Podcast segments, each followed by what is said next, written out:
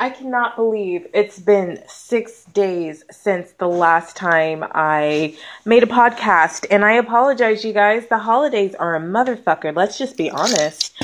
So, what did you guys do during the holidays? For Christmas, I actually went back home to Austin. Gasp.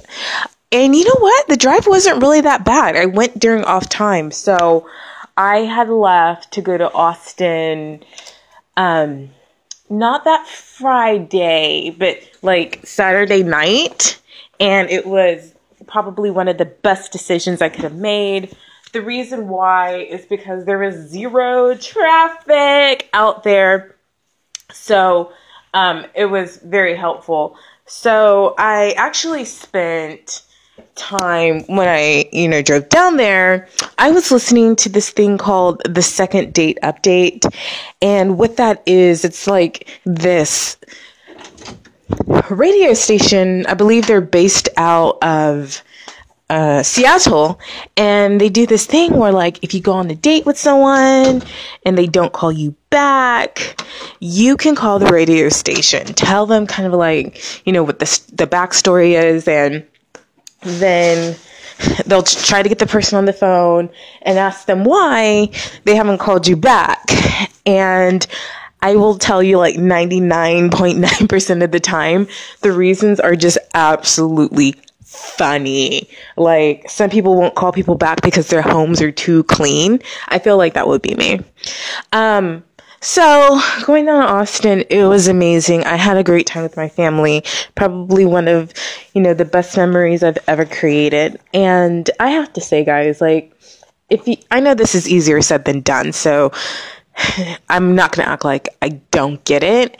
But if you're beefing with your family, if it's something that can be fixed, try to fix it. I mean, and there's just some things that you can't fix in life with family members, especially if they've done you wrong. But if they're, like, I'm going to say petty. If they're petty things, then it's of our responsibility to sometimes be the bigger person and to let things go. Things that need to let go, things that don't serve you anymore for being angry. If you can't even remember the reason why you're upset at this person, it's time for you to let go of that anger. It's not worth it. We aren't promised today in the least bit. I should know because I've lost both my stepmother and my father in a very short period of time. And it gets hard, and it doesn't get easy. And what we do is we take for granted that people will be here forever when they won't. Something that I do ask you guys to do, especially if you are privileged enough to have a grandparent who is maybe 65 and older, if they're sick or if they're older or whatever, I implore you to get with them and record their stories, because so many of these guys are passing away, especially when they're getting to the centennial age, like, 85, 90, 95, 100. And so it's important for us to get their stories and really understand how the world was prior to even the civil rights movement. You guys have to remember that the civil rights movement is barely 50 years old. And that means people of African American ancestry and other people of color were only considered equal within the last 50 years. Within the last 50 years, many of us have parents who are older than 50 years old.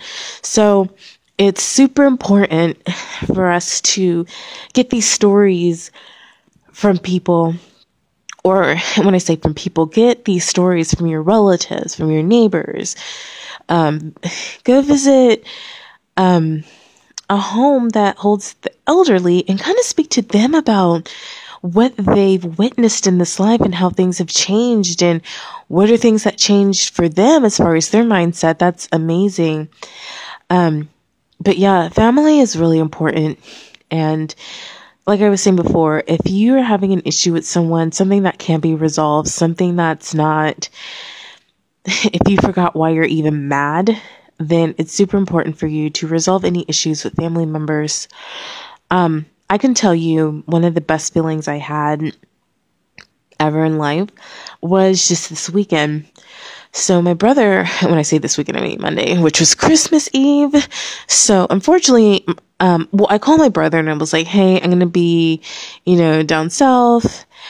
I want to see the kids and you, blah, blah, blah. And he told me that worked out perfectly for him because he actually has to go to work on Monday and could not find a babysitter last minute and wanted to know if I would watch the kids. So that was a fun opportunity for me. So when I got there, my brother did not tell them I was going to be there. So I get there early, he wakes them up, they're walking downstairs, and the look of shock on my nephew's face was like he could not believe I was there. And as soon as he saw me and realized it was me in real life, he ran to me. And it's precious memories like that, that is why family is important. So you never forget that. And we have the privilege of living in a time where cameras are readily available and we can record everything. And I'm so happy this interaction with my nephew was caught on video because, 10, 20, 30 years from now, I can look at this. Whenever I'm feeling down, I look at pictures of my niece and nephew because they make me feel so happy. So it's really important for you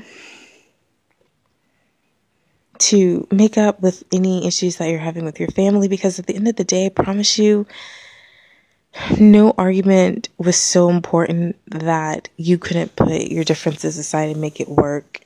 Don't let a funeral or a wake be the last time you tell the people in your life that you love them, that they mean something to you, that you would not be here without them. And it's important for us to remind people of that because you never know what someone is actually going through. Yeah, they might have a huge smile on their face, but what really happened to her this evening?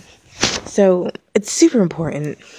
Anyways, guys, I don't want to be too long, but I do want to thank everyone who listened to this podcast and the previous one. I had a blast, and I definitely can't wait to keep talking to you guys about what the future is going to hold. Y'all have a great day. Bye.